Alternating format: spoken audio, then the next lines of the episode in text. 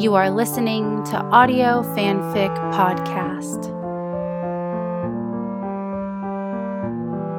Season 8 Drabbles by Lindsay Bones on AO3. Chapter 8 Agnosco.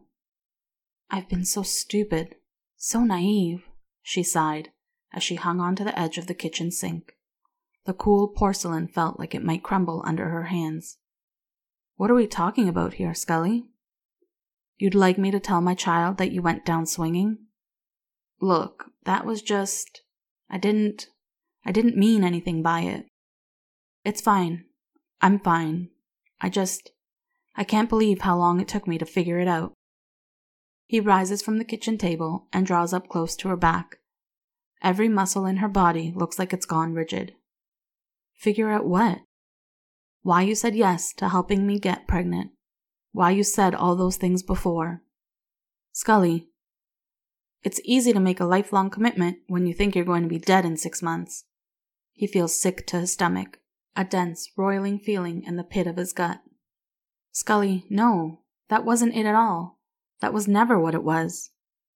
And this, now, the doll, and staying here with me. It's not real. None of it is real. Her breath comes in shallow pants. He grips her shoulders and feels her flinch, but he doesn't let go. He dips low so that his lips brush her ear. It's real. It's all real. She sucks in a deep, shuddering breath and shakes her head. No, this is you feeling guilty. Her voice is thick with tears. Scully, please. Why did you agree to helping me, Mulder? He is quiet a moment, his fingers tensing along her collarbone, his thumbs kneading the wings of her scapula. I did it because your happiness was the most important thing to me. And now? Nothing's changed. She trembles and sighs. You did it out of pity then. That's not what I said, Scully. I think it is, she murmurs, seeming to find her resolve. And I think you should go. Scully, come on. I appreciate what you're trying to do. I really do. But, but I can't just let you play pretend to spare my feelings. She turns, shucking his hands off of her shoulders. Her chin dimples and quivers as her heavy eyes roam his face. I'm giving you the easy out here, she sighs, talking at his chest. He reaches out and cups her face. His hands are warm and it makes her skin buzz to feel him like this. I don't want an easy out. I don't want out at all. God, I was. I was just so happy to have you back. So happy to have a second chance with you, and you. just aren't. Wait. His hands drop. I'm not what makes you happy. The chase is what makes you happy. Her eyes have locked onto his, and he knows he's caught. Little in this world brings him as much joy as a hot lead. He'd all but pushed her out of the way to get to the next big thing, to get out to that fucking oil rig. Barely recovered from the abruption, she'd gone slicing and dicing for him. Always for him. Even when I could follow you anywhere, I couldn't be enough for you. And now? I can't follow you anymore. Not enough? Scully, what are you? I don't want this to be an ultimatum. That's not what this is. I just. She's babbling now not even looking at him. Scully, will you slow down and listen? I have to put this baby first, and I can't. Scully, keep hoping that you'll choose us over. Scully, this quest, it'll eat us all alive. I can't. Dana, he thunders. She looks up, wide eyed. Using her Christian name is something akin to a slap across the face, judging by the look she's giving him. He holds her shoulders, his stomach so close to her belly that he can feel the heat radiating from it. I have gone to the ends of the earth for you. Literally. Out of guilt, Mulder. Self flagellation. I thought it was. I thought that you. Her voice catches and a soft sob escapes. You never said it back. Never once did you say it back. I. I almost lost everything looking for you, and you've never even said it back.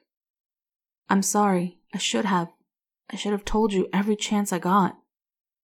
You said it yourself. We just work together. Now we don't even do that. She pushes past him and shuffles to the living room. Scully, just stop and listen, would ya? he pleads as she is walking to the door. Mulder, I have been listening. You don't want this. Us. You've said it a dozen different ways. I just now heard it, was all. That's not what I was saying. I promise you. But Jesus, Scully, if I profess my undying love right now, you'd never believe it. Her hand is on the doorknob and she is ready to usher him out. More than ready. So let me show you, Scully. We'll start small, he says as he approaches. He pauses in front of her and gently reaches out to touch her belly. Mulder, this baby will be here soon. Very soon. I don't have time for incrementalism. When's your next doctor's appointment? he asks quietly, his fingers dancing gently along the upper swell of her belly. Her eyes narrow suspiciously. Tomorrow morning, before work. I'll come get you. We can get breakfast first. He leans down and presses his lips against her cheekbone, warm and soft. She gasps softly, and her heart flutters. He lets himself out before she can argue with him. He sits with his hands clasped tightly. The exam room is small and female anatomy diagrams hang on the walls. Someone has taped a slip of paper over the depiction of the vulva. He finds that a little laughable and wonders whose delicate sensibilities found it so objectionable. You're still working? Dr. Speak asks, her tone somewhere between shock and dismay. Her bare feet dangle, heels bumping up against the metal exam table. A scratchy sheet is draped over her lap. She twists a bit of the threadbare exam gown between her thumb and forefinger. Not in the field, just autopsies and desk work, she replies softly.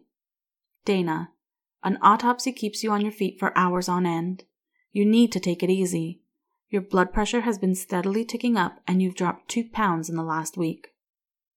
Mulder looks at her, and her chin drops to her chest.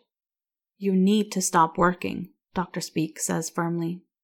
Well, I can notify HR and finish out the week, she offers. No, Dana. You need to go home and relax. Today. She looks pointedly at Mulder. He nods solemnly. Message received. Scully purses her lips and bites the inside of her cheek. Dana, the fact that you've made it this far is a miracle. This is serious. Okay then. Today, she says simply. Good then. Let's take a listen, huh? Scully nods. Mulder's eyes widen as he watches her lie back on the table. His chair against the wall suddenly feels a little too intimate. I haven't earned this, he thinks. The doctor pushes the gown up and palpates her belly with the pads of her fingers. She deposits a glob of gel and presses the Doppler probe against the skin near her gunshot scar. An almost mechanical, repetitive sound bounces off of the walls.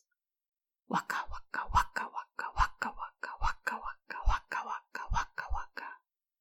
She feels a little flood of relief. Regardless of how much she feels the baby move, there's always a brief moment of panic until she can hear the heartbeat. 150 beats per minute. Sounds great, she remarks. Any contractions? she asks as she moves to Scully's feet. Scully, clearly having done this before, raises her knees and plants her feet on the table. The tissue paper under her crinkles a little bit. She clears her throat and focuses her gaze on a water stain on the ceiling tile. Mulder follows suit and looks up. Dana? Contractions? The doctor repeats. Uh, some. There's a little wince in her voice. Mulder isn't looking at the ceiling anymore. He's looking at his partner who was in a hospital bed not three weeks ago. Some? Cramping? Bleeding? No, no, nothing like that. Baby's head is low, low, low, her voice dropping a little with each low. Yeah, I noticed, Scully chuffs. You're about 80% effaced. I'd say dilated to two, nearly three. Wow, she half breathes. Mulder is ping ponging between the two of them, trying to decipher the whole exchange. Better get that hospital bag packed, the doctor says, looking again at Mulder. His turn now. Wow.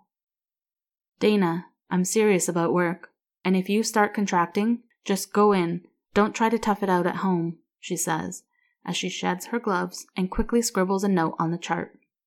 You're concerned about another abruption? Scully asks as she sits back up. I am, but with proper care and monitoring, I think you can avoid a C section. You've got to take it easy. She looks at Mulder as if he might be able to enforce this edict. He thinks maybe this doctor doesn't know Scully at all. I'll see you in a week. Call me if you need anything, she says as she breezes to the door. And pack that bag, she calls on her way out. She is looking at him with eyes like saucers. You okay? he asks. I'm fine. You don't seem fine. I just want to get out of here, she says as she eases off of the exam table. He stands and hands her the stack of her neatly folded clothes. So, home then? he asks as he noses the car away from the curb. No, work, she says simply. Scully. She cuts him off, the irritation present in her voice. I need to go talk to HR. I need to get my things. You can talk to HR on the phone, and your things will be there when you go back. There is silence. She's picking at the cuticle on her thumb and nearly staring through the floorboard.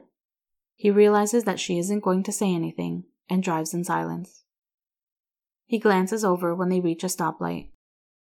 She's simultaneously close enough to touch and light years away.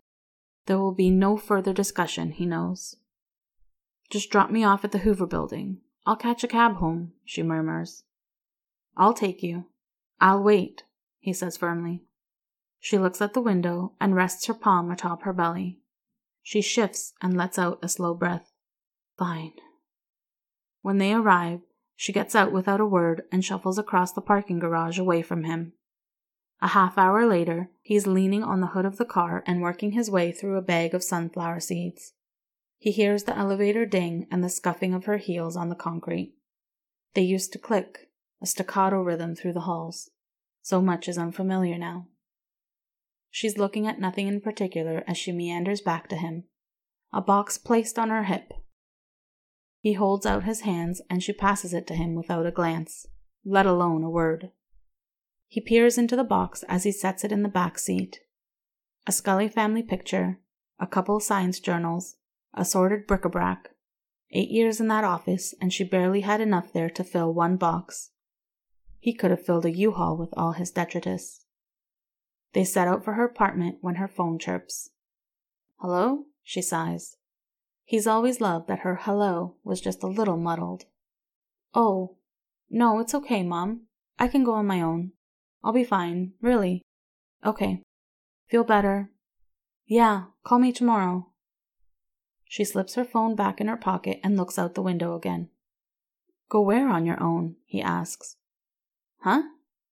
Where was your mom going to go with you? he asks as he navigates through a throng of slower than average cars. Oh, um, it's nothing. I'll just cancel it. Cancel what? She looks over, her eyebrow arched imperiously. My mom was going to be my labor coach for a birthing class today, but she's sick, so. I'll go with you, he says, like it is the most natural conclusion. She looks momentarily stunned. You want to go with me to a birthing class? she asks, deeply incredulous. You can't go without a coach. You want to be my coach? Yeah, sure. Why not? he asks as he glances her way. She clearly has no idea what to say. Her mouth bobs momentarily. Well, first of all, there's going to be a video of a birth. Second, the person who attends with me would be expected to be my labor coach. She pauses and lets that sink in. When I'm in labor, Mulder, you'd be signing up to be the one who stands there and watches. I hope I'd be doing more than watching, Scully, he replies. You're going to need your back rubbed and someone to bring you ice chips and hold your hand and. He pauses when he sees the way she's looking at him, like she can't believe what he's saying. And, well, someone has to cut the cord, right? You're saying you want that someone to be you? They ease to a stop in front of her building, and he puts the car in park. He turns so that he is facing her more directly. Her brow is crinkled, and she looks like she might be on the verge of tears. That's what I'm saying, Scully. I'm all in. She watches him like she's waiting for a shoe to drop. He proffers a toothy grin and grabs her hand. A little smile tugs at the corner of her mouth. Okay then.